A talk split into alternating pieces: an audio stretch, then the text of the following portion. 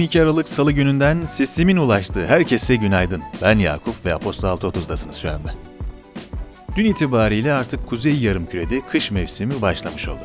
Şöyle kafanızı dışarıya biraz olsun çıkarma fırsatı bulursanız fark edeceksiniz ki havalarda bu ara bir hayli soğudu. Kış mevsimi Rumi takvime göre iki bölümdü.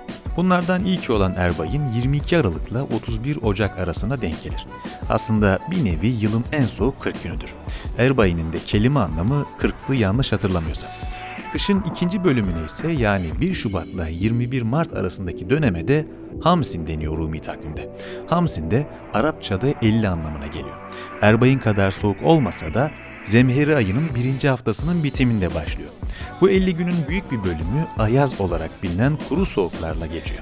Hamsin, bahar aylarının başlangıcı kabul edilen 21 Mart gününe kadar sürüyor. Ancak bahar aylarının başlangıcı olan 21 Mart gününün gelmesi soğukların bittiği anlamını taşımıyor.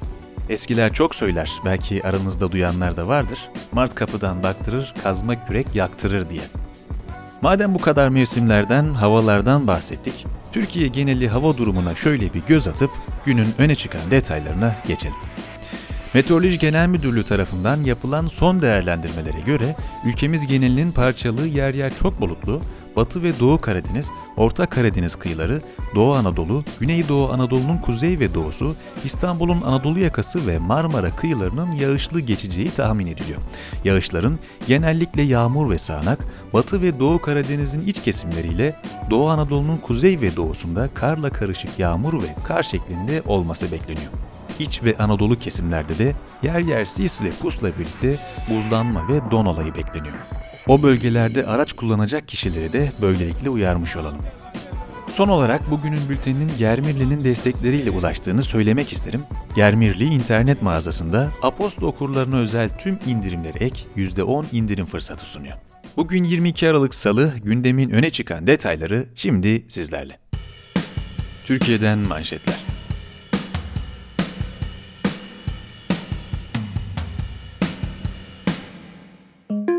ABD merkezli yatırım bankası Goldman Sachs, Türk lirasında güçlenme beklentisiyle 3, 6 ve 12 aylık dolar TL tahminlerini aşağı yönlü revize etti. Türkiye Cumhuriyet Merkez Bankası'nın enflasyonu düşürme vurgusu ve rezervleri artırma taahhüdünü takiben kurda istikrar öngören Goldman Sachs, TCMB'nin 24 Aralık'taki toplantısında 200 bas puanlık bir faiz artışı bekliyor.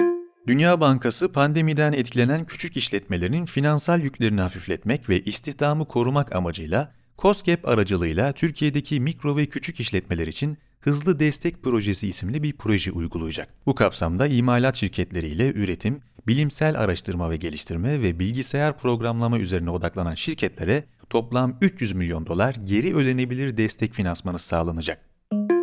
Bloomberg HT'nin 3 kaynağa dayandırdığı habere göre akıllı telefon üreticisi Çin merkezli Oppo, İstanbul ve Kocaeli bölgesinde yaklaşık 50 milyon dolarlık yatırımla kuracağı tesiste üretime başlayacak. Öte yandan Güney Kore merkezli akıllı telefon üreticisi Samsung, İstanbul'da kurulu bir alt yükleniciyle montaj ağırlıklı üretime başlamayı planlıyor. Eski HDP Hakkari Milletvekili Leyla Güven, Zeytin Dalı Harekatı ile ilgili açıklamalarına ve Demokratik Toplum Kongresi faaliyetlerine ilişkin yargılandığı davada 22 yıl 3 ay hapis cezasına çarptırıldı. Cumhurbaşkanı Erdoğan 17 Aralık'ta düzenlediği basın toplantısında kullandığı diktatör benzetmesi için CHP Grup Başkan Vekili Özgür Özel'e 250 bin liralık tazminat davası açtı. Avrupa Birliği Komisyonu yaptığı yazılı açıklamayla geçtiğimiz günlerde tutukluluğunun devamına karar verilen iş insanı Osman Kavala'nın acilen serbest bırakılması gerektiğini belirtti. Açıklamada son mahkeme kararı Türkiye'nin hukukun üstünlüğü ve insan haklarına saygı taahhüdüne aykırıdır ifadeleri yer aldı. İçişleri Bakanlığı 81 il valiliğine gönderdiği genelgeyle yılbaşında uygulanacak sokağa çıkma kısıtlamalarında otel ve konaklama tesislerinde kutlama programı, eğlence, balo düzenlemesine müsaade edilmeyeceğini bildirdi. Türkiye Futbol Federasyonu Süper Lig'in 29 Ocak'ta başlaması planlanan ikinci yarısında A takım listesindeki oyuncu sayısının 9'un altına düşmesi halinde maça çıkamayan takımların hükmen mağlup sayılması yönünde karar aldı. Şu anki uygulamada Covid-19 nedeniyle maça çıkamayan takımların maçları erteleniyor. Dünyadan manşetler.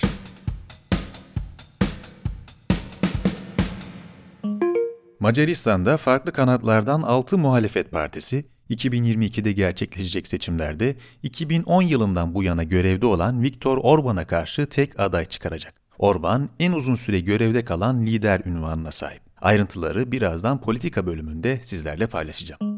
Rusya Doğrudan Yatırım Fonu, Belarus'un Sputnik V'yi tescil eden Rusya dışındaki ilk ülke olduğunu açıkladı. Öte yandan Avrupa İlaç Ajansı, Pfizer ve BioNTech'in geliştirdiği aşının kullanımına onay verdi. Geçtiğimiz yıl 23 Ekim'de Birleşik Krallığın Essex bölgesinde bir tır dorsesinde ölü bulunan 39 göçmenin ölümünden trafik görevlisi Jorge Nika ve kamyon şoförü Eamon Harrison suçlu bulundu. Avrupa Birliği, Fiat Chrysler ve PSA grubu dünyanın en büyük dördüncü araba üreticisi haline getirecek birleşmeyi, Toyota için hafif ticari araç üretimini sürdürme ve araç tamir ve bakım merkezlerini rakiplerinin kullanımına sunma koşuluyla onayladı. İki şirketin Stellantis adıyla birleşmesinin 2021'in ilk çeyreğinin sonunda tamamlanması planlanıyor.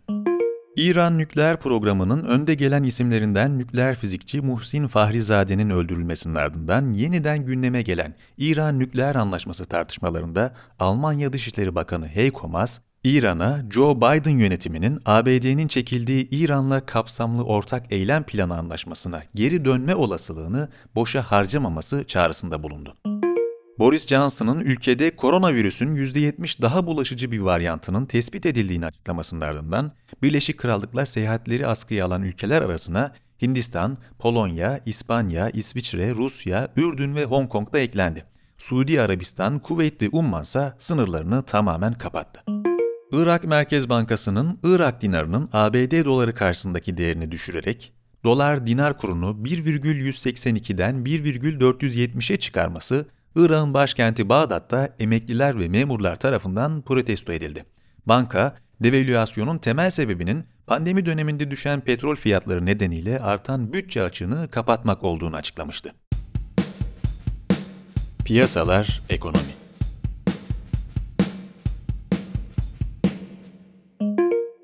Türkiye Cumhuriyet Merkez Bankası Başkanı Naci Ağbal, göreve gelmesinin ardından 2021 yılında para ve kur politikası tanıtım toplantısıyla ilk defa ekonomist ve gazetecilerin karşısına çıktı. Ağbal'ın en son 2016'da yapılan sunumu yeniden başlatması ve toplantı boyunca güçlü iletişim, şeffaflık gibi konulara sık sık değinmesi, Merkez Bankası'nın kredibilitesi bakımından önemli bir gelişme olarak yorumlandı.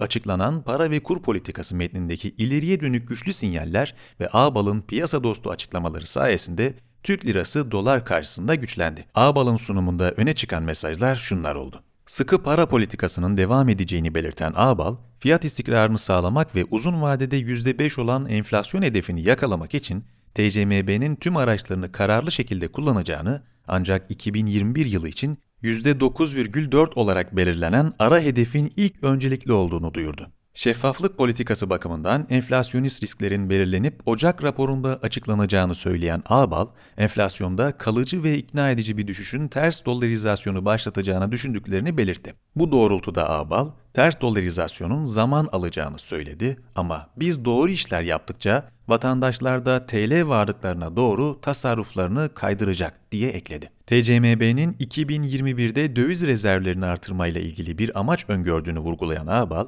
TCMB'nin döviz rezervi biriktirme amacıyla dalgalı kur rejiminin oluşturduğu kur düzeyi arasında herhangi bir etkileşim olmamasına son derece önem göstereceğiz dedi. Ekonomistler kur dalgalanmalarını Merkez Bankası rezervleriyle baskılamaya çalışan önceki yönetime göre Ağbal'ın doğru bir politika izlediği yönünde hemfikir. Uluslararası Yatırım Bankası Goldman Sachs, döviz rezervi biriktirme çabasının yüksek enflasyon ve siyasi risklerden dolayı liranın dolar karşısında güçlenmesi yerine istikrarlı bir yol ile sonuçlanacağını tahmin ediyor. Hacer Sert'in kaleme aldığı yazının diğer bölümleri için bültenimizi ziyaret edebilirsiniz. Politika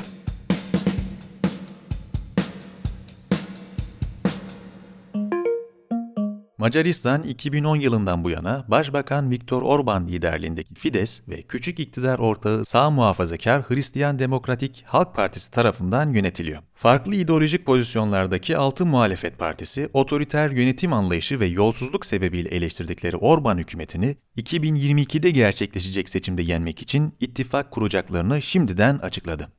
Komünist rejimin yıkılmasının ardından 1990'lı yıllarda anti-komünist ve özgürlük yanlısı bir pozisyon olan ve 1998 ile 2002 arasında da başbakanlık yapan Viktor Orban, 2008 ekonomik krizinin etkilerinin hissedildiği 2010 yılında yeniden iktidara geldi. Ferenc Lasso'ya göre Orban'ın gerçekleştirdiği popüler ekonomik reformlar liberal demokrasisinin başarısız olduğuna dair yeni bir siyasi anlatıyı da beraberinde getirdi. Demokrasisinin yalnızca liberal olabileceği doktrinine karşı çıkan Orban'ın ülkeyi antidemokratik şekilde yönettiği pek çok kişi tarafından 2015 yılında net olarak anlaşıldı. Orban, siyasi gücünü antidemokratik bir rejim inşa etmek için kullandı.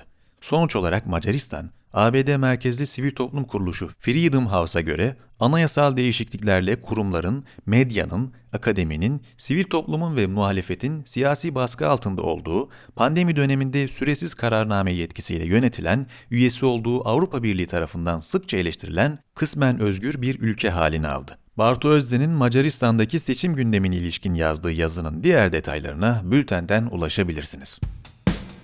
Öne çıkan hikayeler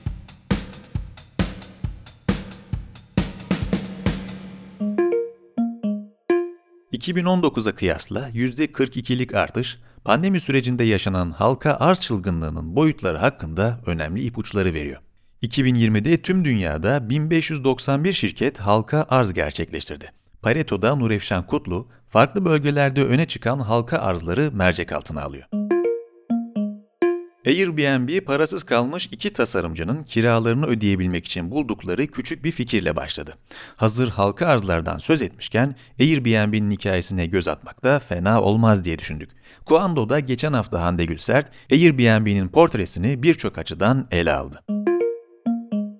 Özellikle kırsal kalkınmada büyük bir rol oynayan kooperatifleşme sayesinde tarımla ilgili birçok sorun çözülebilir. Tarımda şirketleşme mi, kooperatifleşme mi? Can Koyuncu, Apero'da kırsal kalkınmada önemli rol oynayan kooperatifleşmeye odaklanıyor.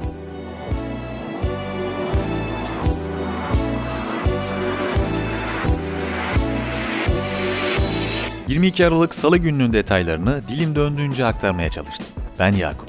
Perşembe günü yeniden buluşuncaya dek esen kalın diyorum.